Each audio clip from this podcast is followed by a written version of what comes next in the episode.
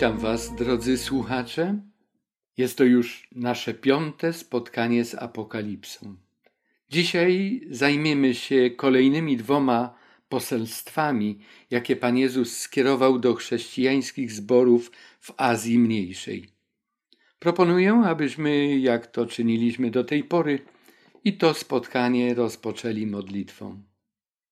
Niebieski Ojcze nasz, w imieniu Jezusa Chrystusa pragnę Ci podziękować za to, że spotkałeś nas tutaj, że będziemy mogli razem czytać Twoje święte słowo. I chociaż ono było zapisane ponad dwadzieścia wieków temu, ciągle znajdujemy w nim rady, pouczenia, pocieszenia, wzmocnienie, obietnice, które są nam potrzebne. Dopomóż, abyśmy mogli na nie zwrócić uwagę, dopomóż, abyśmy mogli podążyć za Twoim głosem, mieć tyle odwagi, mieć tyle pragnienia, chęci, aby kroczyć zgodnie z Twoją wolą i z Twoim prowadzeniem. Niech Duch Twój Święty działa na nasze serca i umysły. Amen. Wierzę, że Duch Święty poprowadzi nas podczas tego spotkania, jak to było podczas spotkań poprzednich. W dalszym ciągu zajmujemy się listami do siedmiu zborów chrześcijańskich. Dzisiaj przeczytamy i zastanowimy się nad treścią listów do dwóch kolejnych zborów, czyli do zboru w Pergamie albo Pergamonie, jak niektórzy proponują nazwę tego miasta, i w Tyjatyrze. Jak pamiętamy, zbory te znajdowały się w miastach położonych prawdopodobnie na szlaku ówczesnych pocztylionów dostarczających korespondencję oraz inne przesyłki mieszkańcom Azji. Nazwy miast zaznaczone większą i czerwoną czcionką wskazują, gdzie mieściły się zbory, których listy będziemy czytać. Pergam oznacza wywyższenie. Obecna nazwa miasta to Bergama. Miasto liczy około 50 tysięcy mieszkańców, a zostało zbudowane w XII wieku przed naszą erą, wkrótce po spaleniu Troi. Było ono usytuowane na wzgórzu o wysokości około 300 metrów od jego stóp licząc. Podjazd do miasta był tylko z jednej strony, a więc bardzo łatwe do obrony miasto. Nie musiało się obwarowywać jak inne miasta. Wystarczyło bronić tylko tego podjazdu, z której to strony wróg mógł się dostać na wzgórze. Po zniszczeniu Babilonu przez Aleksandra Wielkiego, kapłani z całym kultem religii babilońskiej przenieśli się właśnie do Pergamonu. W czasach świetności pod panowaniem Rzymu przez około 250 lat Pergam był stolicą Azji Mniejszej, a zarazem siedzibą administracji, sądownictwa oraz ośrodkiem sztuki medycznej dla całej prowincji. Kiedy Egipcjanie wstrzymali dostawy papirusu do Azji, w Pergamonie wynaleziono inny materiał piśmienniczy. Nazwano go od nazwy miasta Pergamin, na którym od tamtego czasu pisano już księgi, nie sięgając do egipskich papirusów. Biblioteka pergamońska posiadała około 200 tysięcy woluminów i ustępowała tylko tej, która znajdowała się w Aleksandrii w Egipcie.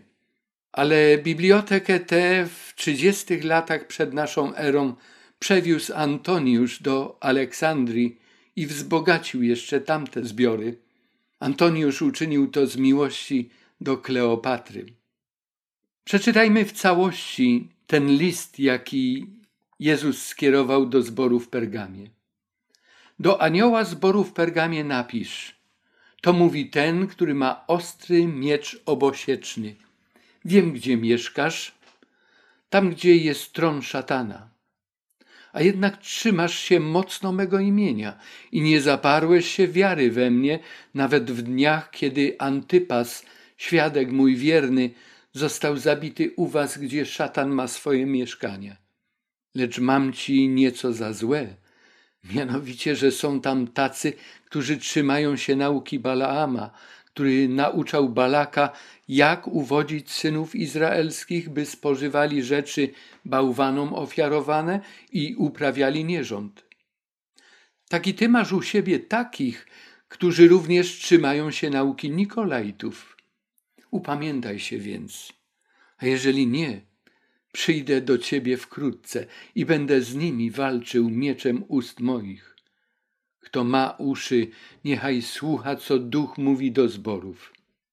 Zwycięzcy dam nieco z manny ukrytej i kamyk dam mu biały, a na kamyku tym wypisane nowe imię, którego nikt nie zna, jak tylko ten, który je otrzymuje. A teraz popatrzmy na niektóre pozostałości Pergamu.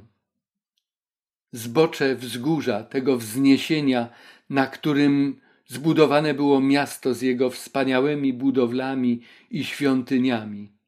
Patrzymy teraz na teatr rzymski. W oddali widzimy współczesne miasto, Bergamę. Ruiny jednego z kompleksów świątyni w Pergamie na zboczu. Pozostałości wspaniałej świątyni Trajana. Szczyt wzgórza, na którym stał ołtarz Zeusa i Ateny w Pergamonie. To samo miejsce oglądane z góry gdzie w starożytności stał ołtarz Zeusa i Ateny. Ołtarz ten został odkryty, zrekonstruowany przez archeologów niemieckich i przetransportowany do Berlina. Możemy go obecnie zobaczyć i podziwiać w Pergamon Muzeum w Berlinie.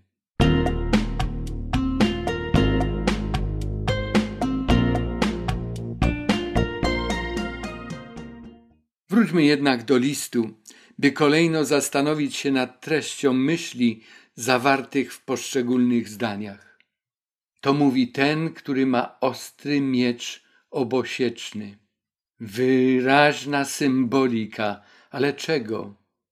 W liście do Hebrajczyków czytamy: Słowo Boże jest żywe i skuteczne ostrzejsze niż wszelki miecz obosieczny, przenikające aż do rozdzielenia duszy, ducha, stawów, szpiku, zdolne osądzić zamiary i myśli serca. I nie ma stworzenia, które by się mogło ukryć przed nim. Przeciwnie, wszystko jest obnażone, odsłonięte przed oczami tego, przed którym musimy zdać sprawę. A więc mieczem obosiecznym jest Słowo Boże, nauka Jezusa Chrystusa, naszego Zbawiciela. Zbór w Pergamonie ma skłonności do kompromisu. Chrystus konfrontuje go ze swoim Słowem, ze Słowem Bożym. Słowo Boże stoi w opozycji do postaw kompromisowych. Ono jest stałe, tak i amen, niezmienne. Pergamon jest skrajnie przeciwstawny do Efezu. Tutaj dochodziło do zaniedbań doktrynalnych. Być może dochodziło do nich na gruncie źle pojętej miłości. Sytuacja byłaby odwrotna, jak w Efezie.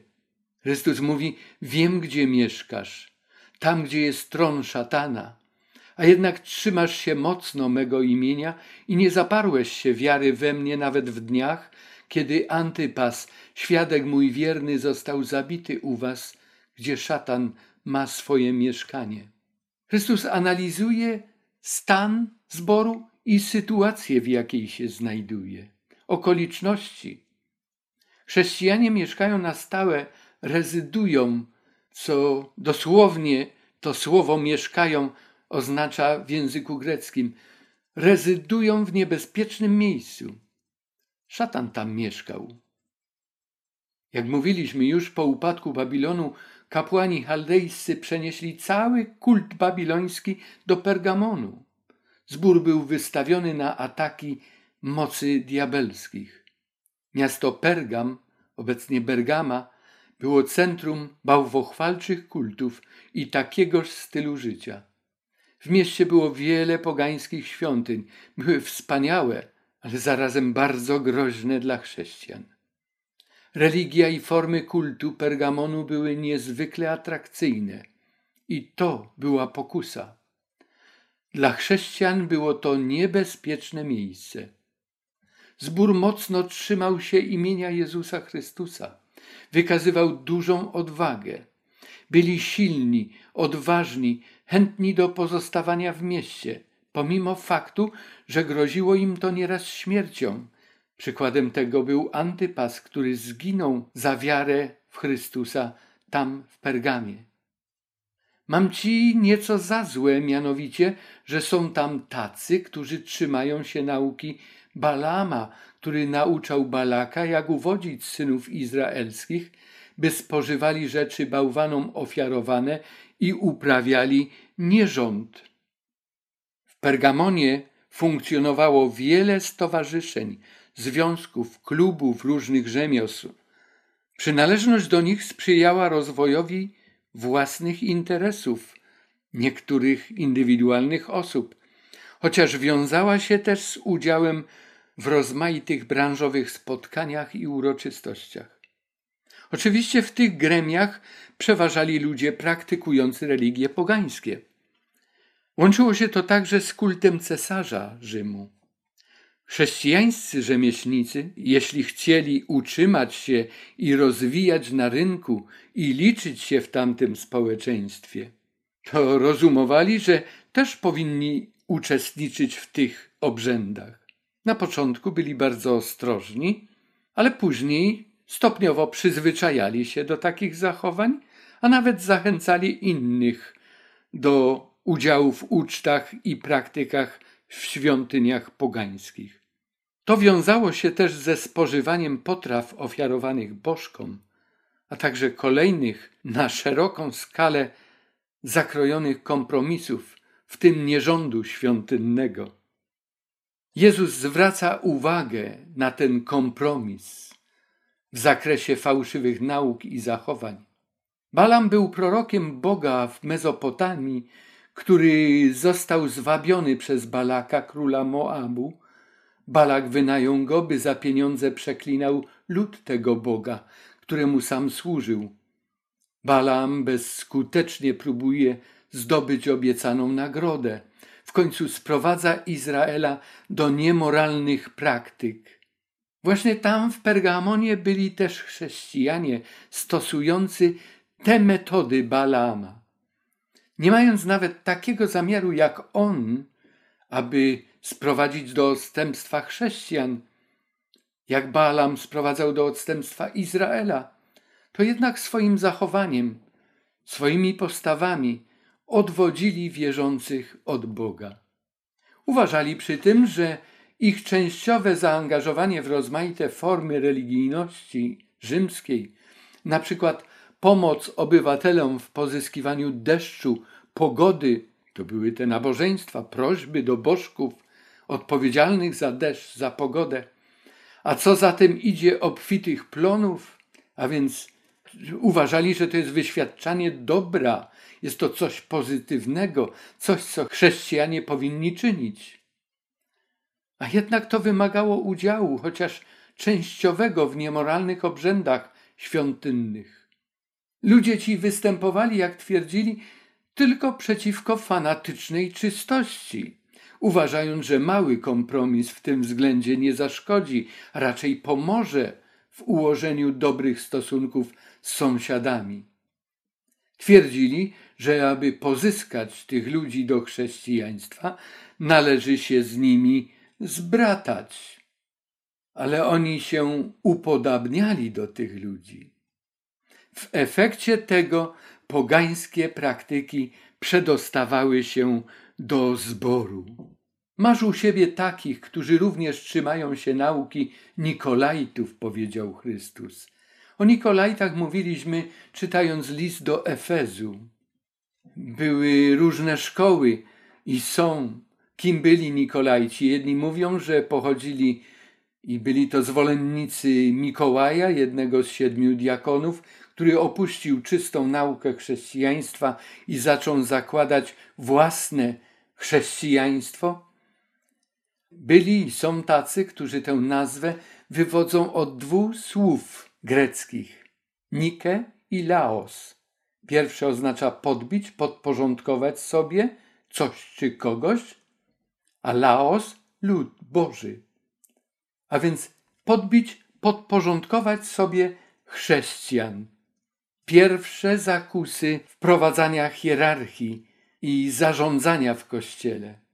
Zarządzania nie według Bożych wskazań, tylko według własnych pragnień. Balaam, to jest imię wyrażone w języku hebrajskim, składa się też z dwóch członów. Baal, to jest Pan, a zarazem Bożek narodów ościennych i Am, czyli lud Boży w Starym Testamencie. Inaczej Pan, który podbija, podbija lud Boży. Mamy tu więc do czynienia z prawie równoznacznymi określeniami, synonimami. Nikolajci, Balaam, Balaam, Nikolajci.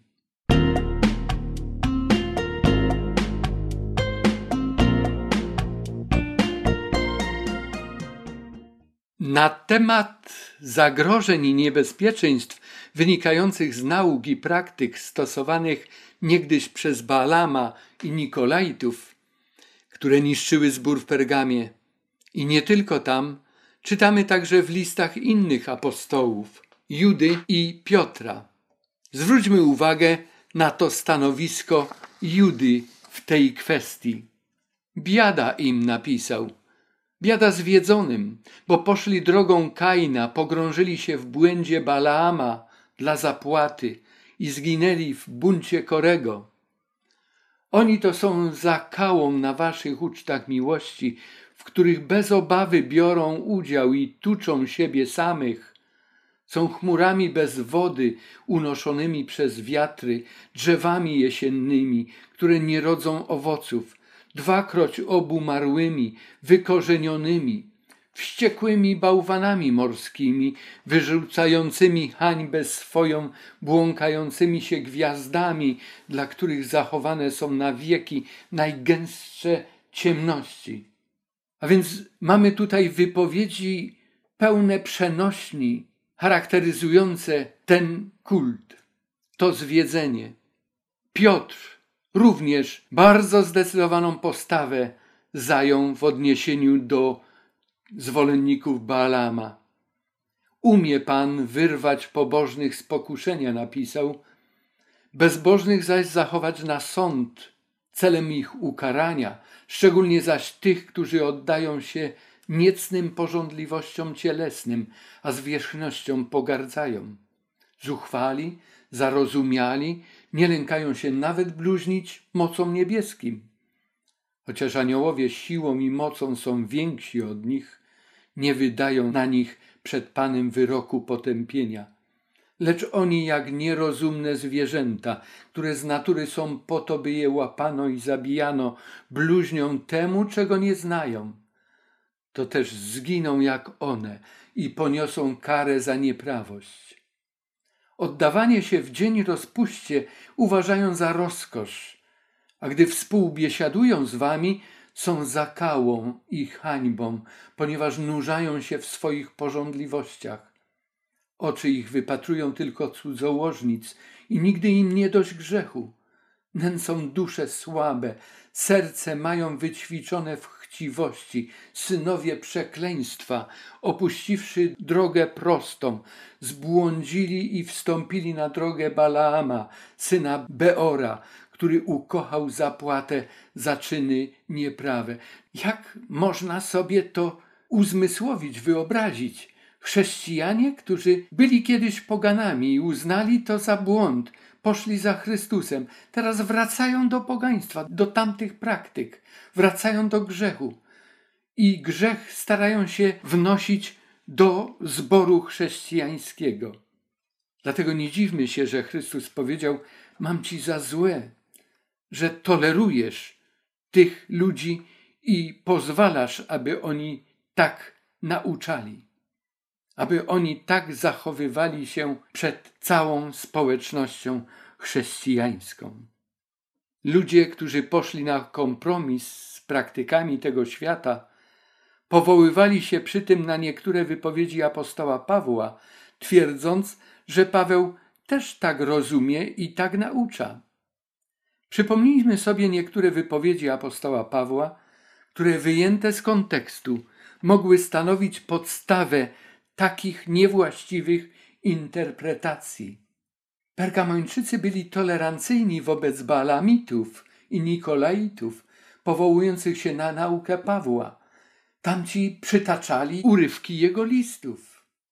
A Paweł pisał o tolerancji, o misji, a także o stosunku do pogańskich bóstw, które tak naprawdę nie istnieją, tak naprawdę są niczym.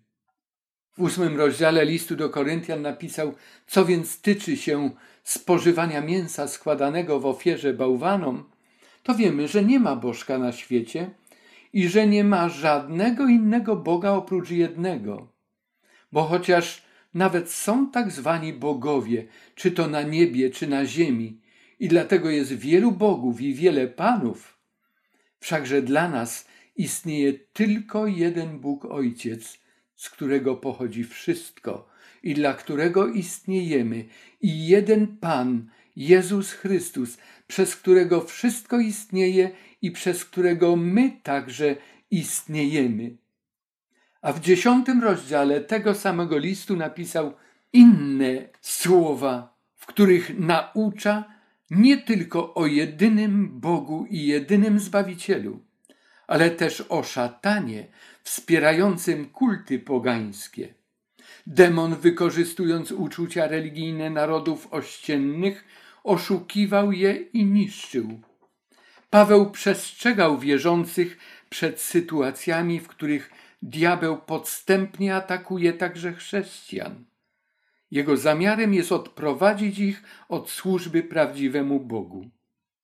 Chrześcijanin, jeśli jest tak jak Paweł, powodowany miłością do Boga i bliźniego, może też, ba, powinien odważnie i z wiarą udawać się do różnych ludzi, aby pozyskać ich dla Boga, do różnych środowisk, aby przyprowadzić ich do Chrystusa. Apostoł Paweł napisał, jak on starał się realizować właśnie to pragnienie własnego serca. Będąc wolnym wobec wszystkich, oddałem się w niewolę wszystkim, abym jak najwięcej ludzi pozyskał. I stałem się dla Żydów jako Żyd, aby Żydów pozyskać, dla tych, którzy są pod zakonem, jakobym był pod zakonem, chociaż sam pod zakonem nie jestem, aby tych, którzy są pod zakonem, pozyskać, dla tych, którzy są bez zakonu, jakobym był bez zakonu, chociaż nie jestem bez zakonu Bożego, lecz pod zakonem Chrystusowym, aby pozyskać tych, którzy są bez zakonu. Dla słabych stałem się słabym, aby słabych pozyskać. Dla wszystkich stałem się wszystkim, żeby tak czy owak niektórych zbawić. A czynię to wszystko dla Ewangelii, aby uczestniczyć w jej zwiastowaniu. Jednakże nie wszyscy potrafią i mogą wykonywać służbę taką, jaka była zlecona Pawłowi. Odnosi się to w szczególny sposób do jeszcze nieugruntowanych w wierze chrześcijan. Uważajmy, uważaj. Jeśli sam jeszcze nie potrafisz utrzymać się na powierzchni wody, to nie próbuj ratować tonących. A jeśli już tak, to czyń to z bezpiecznej dla ciebie odległości, z pomocą innych chrześcijan, bardziej ugruntowanych, bardziej stabilnych niż ty na samym początku. Chrześcijaństwo nie ma nic wspólnego z pojęciami i praktykami, jakie propagowali Nikolaici i naśladowcy zachowań Balaama. Sytuacji, w jakiej znalazł się zbór w Pergamie, Jezus kieruje do nich trzy ważne rady. Rady odpowiednie również dla ich sytuacji, dla ich położenia. Pierwsza rada: upamiętaj się więc, a jeżeli nie, to przyjdę do ciebie wkrótce i będę z nimi walczył mieczem ust moich. Trzeba się zatrzymać i zawrócić, To jest konieczne i ważne. Jezus nie przyzwala na kontynuowanie zachowań przeciwnych prawdzie. Jeśli Pergamończycy nie uporządkują tych spraw, to sam Jezus zajmie się Balamem i Nikolaitami. Przyjdzie i będzie walczył z nimi mieczem swoich ust. Pokona ich swoim słowem, wykaże, na czym polega ich błąd, oceni, osądzi ich, poniosą konsekwencje swojego złego postępowania. Druga rada to taka, jaką otrzymują wszystkie inne zbory. Słuchaj tego, co Duch mówi do zborów. Przeczytaj, zbadaj, z modlitwą prześledź te myśli, które Chrystus wysłał swojemu Kościołowi. Nie tylko w Twoim mieście, ale i w innych miastach. Trzecia rada. Spoglądaj na nagrodę. Skoncentruj się na tym, co Chrystus Ci obiecuje, a On nigdy nie zawodzi. Obietnica dla Pergamończyków brzmi: Zwycięzcy dam nieco z manny ukrytej i kamyk dam mu biały, a na kamyku tym wypisane nowe imię, którego nikt nie zna, jak tylko ten, kto je otrzymuje. I znowu spotykamy się z wieloma symbolicznymi określeniami. Manna ukryta. Co to oznacza? Co to jest? Oznacza to, że Bóg będzie ich karmił. Jest to symbol przywróconej społeczności z Bogiem. To będzie Jego pokarm dla nich przygotowany. W tradycji żydowskiej w czasach Nowego Testamentu wierzono, że gdy przyjdzie Mesjasz, to znowu zacznie padać manna. W Ewangelii Jana w szóstym rozdziale mamy tego odbicie. Ludzie zobaczyli, jak Jezus nakarmił tysiące osób chlebem. To zwróciło ich uwagę na Niego jako na potencjalnego Mesjasza i Króla. W tej obietnicy do zboru pergamońskiego Jezus mówi o ukrytej mannie. Jezus wychodzi naprzeciw ich potrzebom i ich oczekiwaniom, oczekiwaniom każdego człowieka. Tak, otrzymają pokarm. Będzie to pokarm duchowy.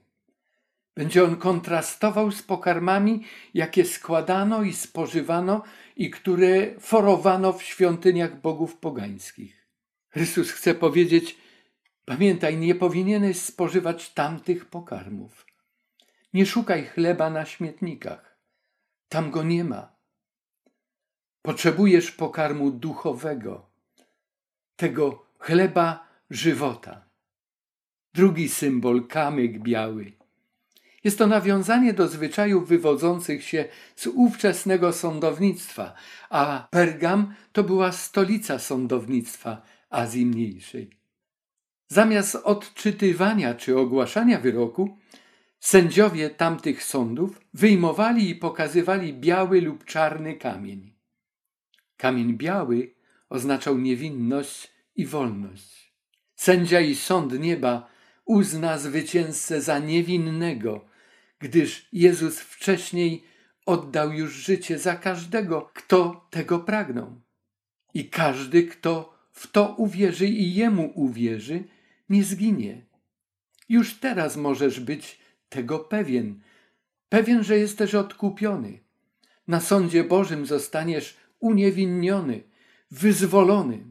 Chrystus mówi: Dam mu też nowe imię. W hebrajskiej mentalności imię oznacza coś więcej niż tylko znak rozpoznawczy. Imię oznacza charakter. Gdy charakter ulega zmianie, zawsze pociągało to za sobą zmianę imienia. Kilka przykładów. Abram, jego imię zmieniono na Abraham. Imię Jakuba na Izrael. Saul z Tarsu będzie Pawłem apostołem. Człowiekowi, który uzyskał nową tożsamość, nowy charakter, Bóg nadaje nowe imię.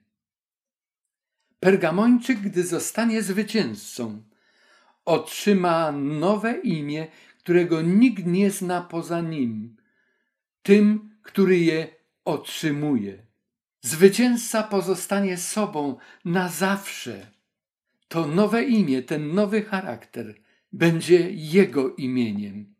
Będzie na zawsze wolny w Jezusie Chrystusie, Panu swoim.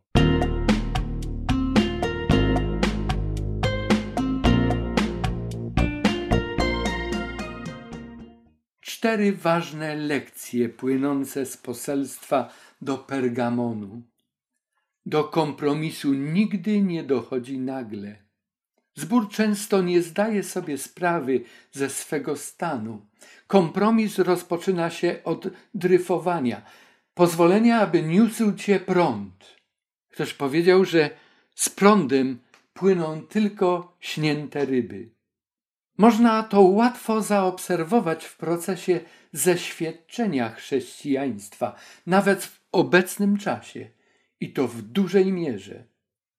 Chrześcijanin mało kiedy decyduje się odejść od Boga i żyć tak, jak żyją wszyscy, którzy nas otaczają, którzy nie wierzą w Boga, a jednak niektórzy idą w tym kierunku. Zazwyczaj rozpoczyna się to od zaniedbania w modlitwie. Jakie są tego powody? Normalne. Brak czasu, pośpiech, ważne spotkania itd., tak itd. Tak I tak coraz, coraz częściej odkrywamy, że bez częstej modlitwy też można być chrześcijaninem. Inni też tak się zachowują, jakoś sobie radzą. I my sobie jakoś radzimy. I tak następuje powolne odchodzenie od czytania książek religijnych, Biblii, potem opuszczanie wspólnych nabożeństw. Pamiętamy, że w liście do Hebrajczyków na to zwrócono uwagę już w pierwszym kościele chrześcijańskim, w pierwszym wieku. Mamy wiele wymówek, wiele powodów, zmęczenie, złe samopoczucie, obecność osób, których nie lubię na tym spotkaniu. Pytamy, a kto ma dzisiaj kazanie? Tak jak gdyby to miało najważniejsze znaczenie. Przecież ważne jest to, że będziemy studiować Słowo Boga. Będziemy je czytać. On będzie do nas przemawiał. Istnieje też w nas od urodzenia już naturalna skłonność do zaniżania standardów. Nie lubimy płynąć pod prąd. To za duży wysiłek. Również całe zbory coraz częściej mają skłonność podążania drogą najmniejszego oporu, zaniżania ideałów, a także starania się o poszanowanie zasad wiary. Codzienność jest inna. Takie życie to życie pod prąd. Z natury mamy skłonności do schodzenia w dół, a nie do wspinaczki. Takie zamiłowanie mamy na nieszczęście tylko w dzieciństwie. Na ogół już w wieku szkolnym, w pracy, stojąc wobec zadań i obowiązków, a także w wieku dojrzałym i późniejszym też, lubimy skróty, lubimy obniżanie poprzeczki wyzwań Kompromis jest obecnie czymś bardzo popularnym. To jest kolejna dla nas lekcja. Nawet pożądanym, nawet modnym, atrakcyjnym. Wszystko przebiega tak gładko, bezboleśnie, prawie że nigdy nikt nikogo nie dotyka, nie obraża, nie potrąca ludzi, ale jakże często znieważamy w tym samym czasie Boga. Kompromis narusza duchowe zdrowie, przynajmniej przeważnie jednej ze stron. Wyjaławia, kaleczy ją pod względem duchowym. Jezus radzi: upamiętaj się, dokonaj zwrotu w swoim życiu, odnów praktykę modlenia się, czytania Pisma Świętego. To jest ten miecz z Jego ust. Tym mieczem możemy przezwyciężyć wszystko. To samo dotyczy życia, pracy, świadczenia o Bogu.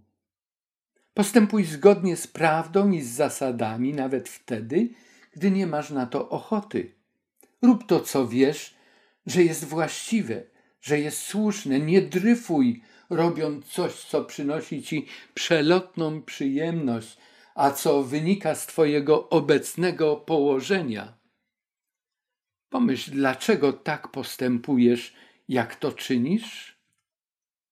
Biorąc pod uwagę doświadczenia zboru w Pergamie, w historii chrześcijaństwa zauważamy też okres, do którego one pasują. Chodzi o mniej więcej dwa wieki od czasów Konstantyna Wielkiego, kiedy to chrześcijaństwo zostało uznane za religię państwową. Po ucisku i prześladowaniach, a także towarzyszącej temu czystości nauki i życia chrześcijańskiego w II wieku, reprezentowane to było w liście do zboru w Smyrnie, nastał czas kompromisów. W tamtym czasie, z uwagi na przychylny stosunek cesarza do chrześcijaństwa, skończył się zewnętrzny nacisk i prześladowanie Kościoła. Chrześcijaństwo nie musiało obawiać się cesarza, gdyż w tamtym czasie i cesarz był chrześcijaninem. Deklarował, że przyjął naukę Jezusa. Wygląda na to, że doświadczenia zboru w Pergamie stanowiły zapowiedź wydarzeń w historii Kościoła pomiędzy edyktem Konstantyna i początkiem dominacji biskupa Rzymu. W tamtym czasie, gdy nie było już nacisków zewnętrznych, lecz Kościół zmagał się z pokusami do kompromisu. Ustały trudności i naciski zewnętrzne, lecz lud Boga zaczął tonąć w swoich własnych problemach. Większość wierzących nadal była wierna Bogu, ale coraz odważniej pojawiały się skłonności do odstępstwa.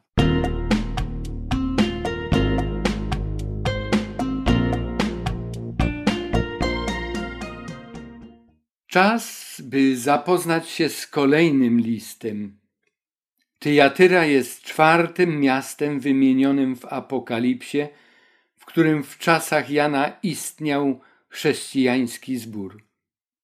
Nazwa Tyjatyra oznacza niestrudzona ofiara albo przyjemna woń pracy, względnie ofiara skruchy. Tak różnie tłumaczona jest ta nazwa. Miasto było zbudowane przez Seleukosa w III wieku przed naszą erą. Obecna nazwa tego miasta to Achissar. Miasto liczy sobie około 20 tysięcy mieszkańców.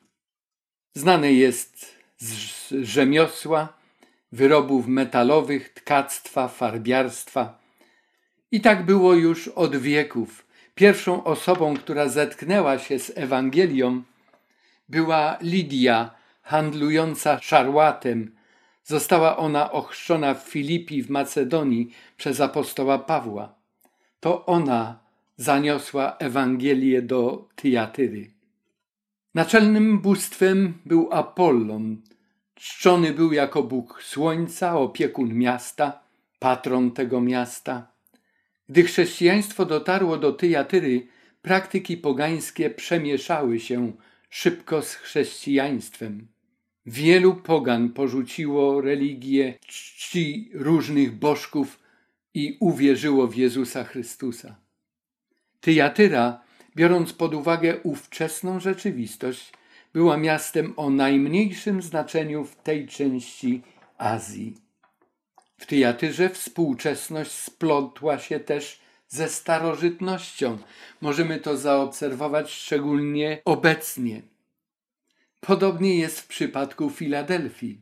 Wszystkie inne miasta wymienione tutaj w Apokalipsie przestały istnieć, a obok ich ruin powstały nowe miasta. Wyjątkiem jest Laodyceja, która po prostu przestała istnieć w ogóle i na jej miejscu nic nowego nie zaistniało. Ale o tym będziemy mówili rozpatrując list do Laodycei. Oto treść listu do Tyjatyry. To mówi Syn Boży, który ma oczy jak płomień ognia, a nogi jego podobne są do mosiądzu. Znam uczynki Twoje i miłość i wiarę, i służbę, i wytrwałość Twoją, i wiem, że ostatnich uczynków Twoich jest więcej niż pierwszych.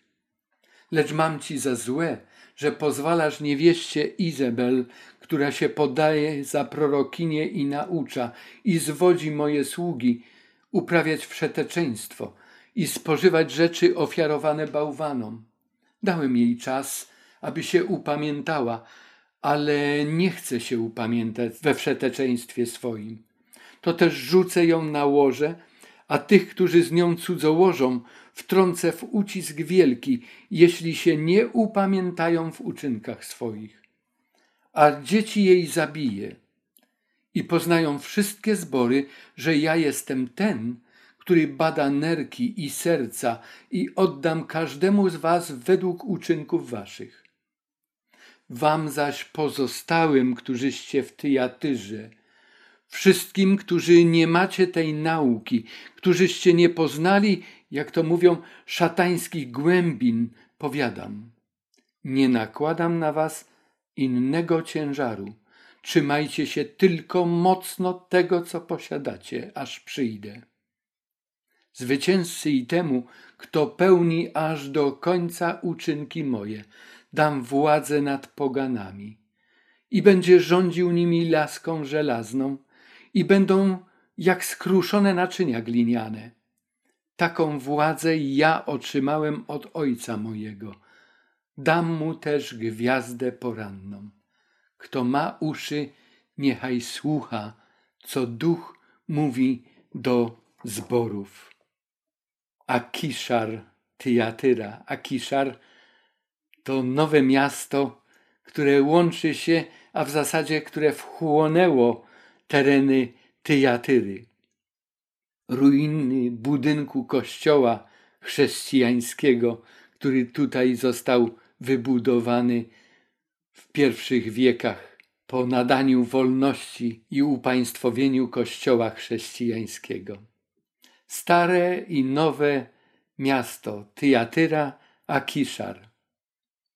A więc bloki charakterystyczne do naszych nawet w Polsce zbudowanych bloków i stare, potężne mury, które świadczą o tym, jak wyglądały budowle niegdyś w tym mieście. Inne szczątki i ruiny. Zwróćmy uwagę na charakterystykę tego poselstwa do Tyjatyry. Jest ono dwukrotnie dłuższe niż do pozostałych zborów. Chrystus przedstawia się zborowi jako Syn Boży, który ma oczy jak płomień ognia, a nogi jego podobne są do mosiądzu. Spogląda na zbór w sposób uważny, analityczny, jest gotowy przyjąć wierzących w stanie takim, w jakim się znajdują i podjąć działania oczyszczające. Chodzi o zbór wymagający dokładnego badania i stosownego leczenia. Chociaż zbór ten ma też pewne pozytywne strony.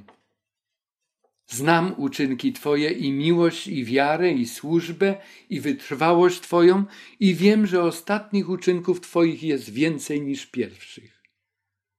Zbór jest miłujący, wierny, czynny, wytrwały, cierpliwy. To są cechy Kościoła, które wzmiankowane są przez Apokalipsę i przypisywane Kościołowi Bożemu w ostatnim czasie, w czasie, w którym żyjemy. Zbór ten wygląda jak zbór rozwojowy, jednakże również i w takim zborze jak Tyjatyra istnieją problemy. O ile w Pergamonie pojawiły się początki tolerancji spraw, których Bóg nie toleruje, to w Tyjatyrze istnieje świadome przyzwolenie i to ze strony słabego kierownictwa zborów. Przyzwolenie dla złych nauk i dla złych zachowań. Mam ci za złe, że pozwalasz niewieście Izabel, która się podaje za prorokinię i naucza i zwodzi moje sługi uprawiać wszeteczeństwo i spożywać rzeczy ofiarowane bałwanom. A więc świadomie zgadzasz się na to, przyzwalasz, może i popierasz, może i potakujesz. Kim była Izabel? Była żoną króla izraelskiego Ahaba w dziewiątym stuleciu przed naszą erą. Była przywódczynią w kulcie obcego Boga, Baala i służby Bogu Jahwe także. To był taki synkretyzm religijny kultu Baala i Boga Izraela, Boga Stworzyciela. Kul Baala przeważał, starał się dostać nawet do świątyni izraelskiej. Izabel podawała się za prorokinię już wtedy, ale i w początkach chrześcijaństwa również ten sam duch ożył.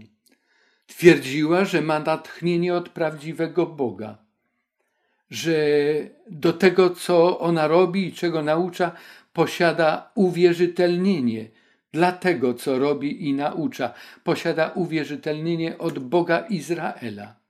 I tak krok po kroku Tyjatyra zaczęła brnąć w odstępstwie. Zbór był zdezorientowany, nie wiedział, którą drogę obrać, opowiadał się często za niewłaściwą stroną.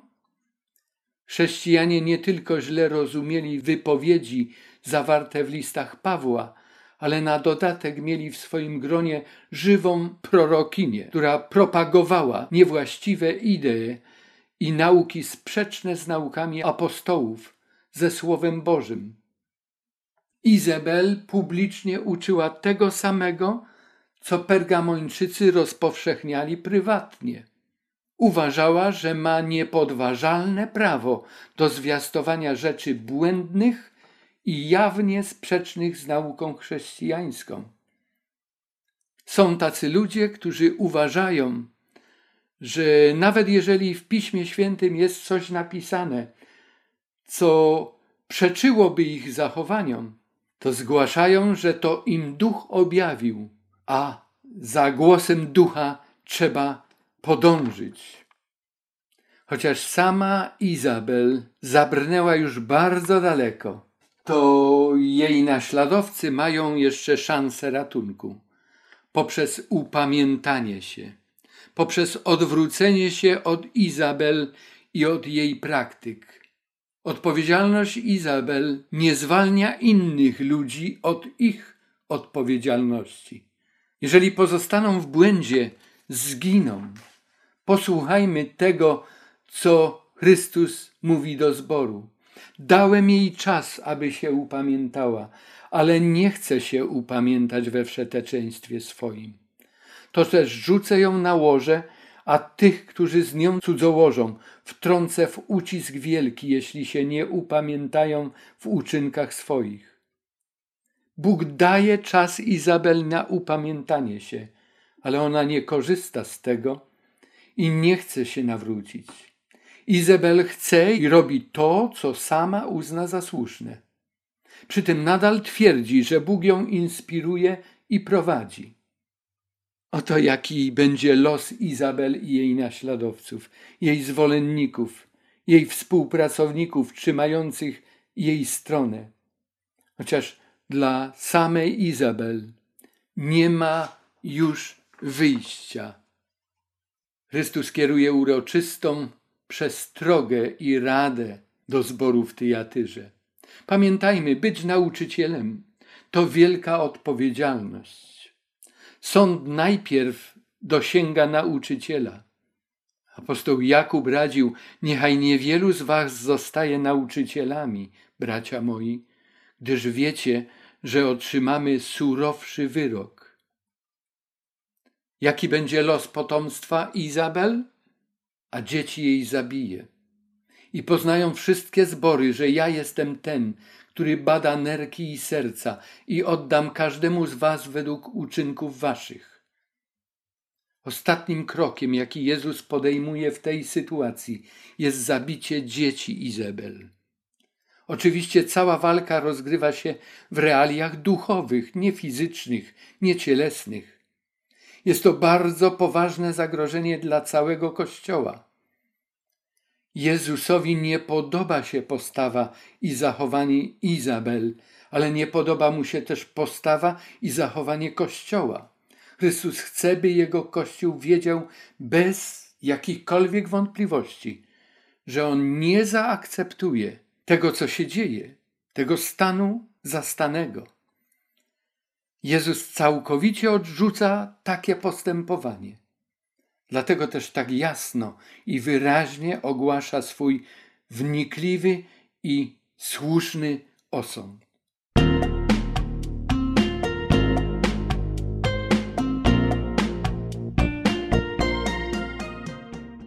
Zbór w teatrze znajdował się i funkcjonował w bardzo złożonych warunkach. Zbór był podzielony, było w nim wielu ludzi wiernych, ale też wielu naśladowców Izabel. Zbór ten naprawdę doświadczał poważnych trudności, a przecież nawet w takich okolicznościach działo się w nim wiele, wiele dobrych rzeczy. Dlatego Chrystus mówi: Wam zaś pozostałym, którzyście w Tyjatyrze, wszystkim, którzy nie macie tej nauki, którzyście nie poznali, jak to mówią, głębin szatańskich, powiadam, nie nakładam na was żadnego innego ciężaru. Trzymajcie się tylko mocno tego, co posiadacie, aż przyjdę. Przede wszystkim swoich wiernych w Tyjatyrze nazywa ostatkiem. W języku greckim ten rzeczownik oddany jest słowem loipos. Jest to pierwszy przypadek zastosowania tego słowa w objawieniu, chociaż później będzie się ono pojawiało. Pojawiało się będzie często, chociaż nie w każdym przypadku. Loipos określa Bożą resztkę, Boży ostatek. Są i w tym względzie wyjątki. Czym są szatańskie głębiny? Na ten temat toczy się szeroko zakrojona dyskusja. Wielu dochodzi do wniosku, że chodzi tu o pewien rodzaj egzorcyzmów. Egzorcyzmy takie praktykowała Izabel i jej zborowi zwolennicy. Bywa, że ludzie są tak pewni swojej społeczności z Chrystusem, iż myślą, że mogą zabawiać się z szatanem. Bawią się grzechem, bawią się złem, bawią się złymi myślami, i uważają, że poradzą sobie z samym diabłem. Utrzymują, że mają własne sposoby radzenia sobie z demonami i zwyciężają szatana. Chrześcijanie odnoszą zwycięstwo nad tym wrogiem, ale czasem niektórzy zbytnio się tym przejmują i zajmują się w większym stopniu szatanem, niż to jest potrzebne i konieczne. Ktoś powiedział, że w obecnym chrześcijaństwie miast czystej teologii coraz częściej spotykamy się z demonologią. Chrześcijanie wolą myśleć i mówić więcej o diable niż o Bogu, który jest ich Bogiem i Zbawicielem. Wam zaś pozostałym, którzyście w Tyjatyrze, wszystkim, którzy nie macie tej nauki, a więc jeszcze raz ten sam tekst mamy przed naszymi oczami. Jezus nie nakłada na ludzi, którzy pozostają w szczerości z Nim, nawet w warunkach odstępstwa. Nie nakłada żadnego innego ciężaru. Mimo nawet jakichś niedociągnięć i braków wiedzy i odpowiedniego przygotowania, Jezus przyjmuje nas takimi, jakimi jesteśmy, jeśli pozostajemy wierni w tym, co otrzymaliśmy. To jest najważniejsza myśl pozostawanie wierności wobec tego, cośmy otrzymali. Trzymajcie się tylko mocno tego, co posiadacie, aż przyjdę. Chrystus obiecuje, że przyjdzie, przyjdzie do każdego swojego naśladowcy, przyjdzie do kościoła, przyjdzie na ten świat. Ta myśl powtórnego przyjścia pojawia się już w zborze tyjatyrskim. Słuchaj, co mówi duch. Kto ma uszy, niechaj słucha. Co duch mówi do zborów. Jezus radzi, abyśmy zważali na jego obietnice i obietnice dla zwycięzców w Tyjatyrze. Zwycięzcy i temu, kto pełni aż do końca uczynki moje, dam władzę nad poganami i będzie rządził nimi laską żelazną i będą jak skruszone naczynia gliniane Taką władzę ja otrzymałem od Ojca mojego. Dam mu też gwiazdę poranną. Kto ma uszy, niechaj słucha, co duch mówi do zborów. Nadchodzi dzień, kiedy otrzymasz władzę nad narodami. Wypełnienie tej obietnicy opisane jest w rozdziałach od 20 do 22 w Księdze Objawienia.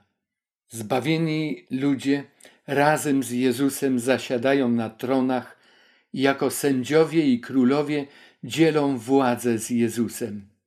Otrzymasz też gwiazdę poranną.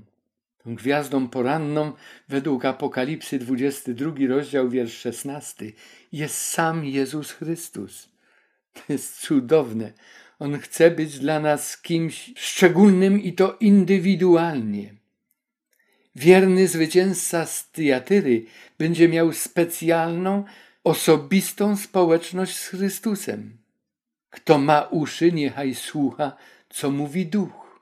Zwróćmy uwagę, że tutaj w Tyjatyrze te kwestie omawialiśmy w spotkaniach wprowadzających nas do treści listów do siedmiu zborów. W Tyjatyrze po raz pierwszy obietnica jest na szóstym miejscu jako szósty człon tego listu, a to wezwanie do słuchania tego, co ma Duch Święty do powiedzenia, znajduje się na miejscu siódmym. I tak będzie już do końca wszystkich pozostałych listów.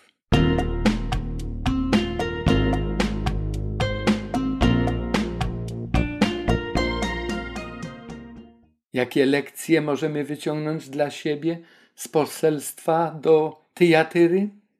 Nawet w małych miejscowościach, zborach mogą pojawić się poważne problemy. Tyjatyra była małym miasteczkiem i mały był w nim zbór, a jednak dotknął ją wielki problem, jaki czasem nie dotyka nawet dużych zborów. Kolejną lekcją jest ta, że nawet bardzo uzdolnieni ludzie mogą się mylić. Izabel była bardzo utalentowaną osobą. Była nawet uznawana za prorokinię, przemawiała z dużym autorytetem, miała wielu zwolenników, którzy za nią podążali. Jednak często nawet wielcy i zdolni ludzie nie mają racji. Jak stwierdzić, czy mam, czy nie mam racji, czy się mylę? Skąd mam wiedzieć, czy dary, jakimi Bóg mnie wyposażył, nie wykorzystuję dla złych spraw? Bardzo często padają takie pytania.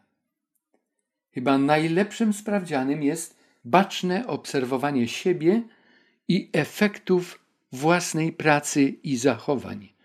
Zwracaj uwagę na swoich zwolenników, naśladowców. Każdy człowiek ma naśladowców. Jest wielu szczerych ludzi, którzy służą Bogu, a ich nauczanie sprowadza kłopoty i tworzy poważne problemy w życiu ludzi, którzy idą za nimi. Czasem nawet trudno jest wskazać, o co w tym wszystkim chodzi, skąd się to bierze, ale tak jest. Jeśli jesteś osobą utalentowaną i wpływową, to uważnie przypatruj się swoim poczynaniom i skutkom, jakie one wnoszą w życie Twoich naśladowców. Wartość Twojego myślenia i nauczania objawia się w życiu tych, których uczysz i prowadzisz. Ludzie, którzy zachwycają się nauczycielem, swoim życiem zaświadczają o wartości przyjętej od niego nauki. Nie chodzi przy tym o intencje, chodzi o codzienne zachowanie tych osób. Izabel była bardzo utalentowanym nauczycielem, ale jej nauki pogrążały ludzi w ciemnościach. Na początku chyba ona sama nie zauważała tego, nie zdawała sobie nawet z tego sprawy, a Jezus swoim przenikliwym wzrokiem dostrzegł i orzekł, że prowadziła ludzi na wieczną zgubę.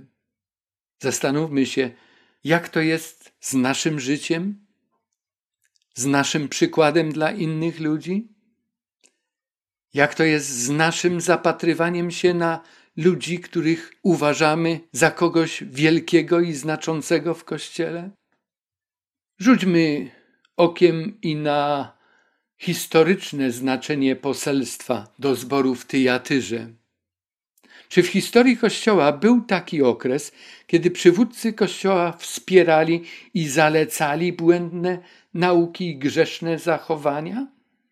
Czy potem dochodziło do poprawy mimo istniejącego podziału Kościoła? Te znamiona i wydarzenia kierują naszą uwagę na okres średniowiecza, nazywanego też ciemnym średniowieczem. Był to czas, kiedy Kościół nie uczył tak, jak powinien uczyć. Kościół wręcz podsycał do wrogiego nastawienia wobec ludzi, którzy chcieli czytać Biblię i żyć według jej nauki. Wielu światłych i świętych Bożych ludzi wskazywało na instytucję kościelną w owym czasie, nazywając ją antychrystem. Kościół oficjalny, państwowy nauczał, a także wspierał nauczanie sprzeczne z Bożym Słowem. Drodzy słuchacze, proszę nie przyjąć tych wypowiedzi jako atak na jakikolwiek Kościół. Jest to jedynie rozpoznanie historycznej rzeczywistości. Był to ciemny i bardzo niebezpieczny okres w historii Kościoła chrześcijańskiego. Wielu bardzo wpływowych ludzi odstępowało od Boga i prowadziło ludzi w złym kierunku, mówiąc, że to jest dla Boga i w imieniu Boga. Chrystus powiedział: Zabiją was, mniemając, że Bogu przysługę czynią. To jest coś niesamowitego. Ale średniowiecze właśnie tymi cechami się legitymowało. Bóg jednak pomagał swoim dzieciom rozproszonym, prześladowanym. Bóg nigdy też nie dopuści, by bramy piekielne pokonały Jego wierne sługi, Jego wierny Kościół. Potem nastał czas odnowy po ciemnym średniowieczu, renesansu i reformacji. Wtedy wielu zorientowanych w tym, co się działo, rozpoczęło odnowę. Tak więc okres charakterystyczny dla poselstwa do Tyjatyry wielu umiejscawia w długiej, bo około tysiącletniej historii Kościoła w latach mniej więcej pomiędzy 538 a 1517 albo nawet 1648. W tamtym czasie, chociaż wielu studiowało Biblię i prowadziło ludzi na drogi Boże, Kościół doświadczał przykrych podziałów. Z tego wynikały określone trudne i bardzo przykre sytuacje w łonie samego chrześcijaństwa.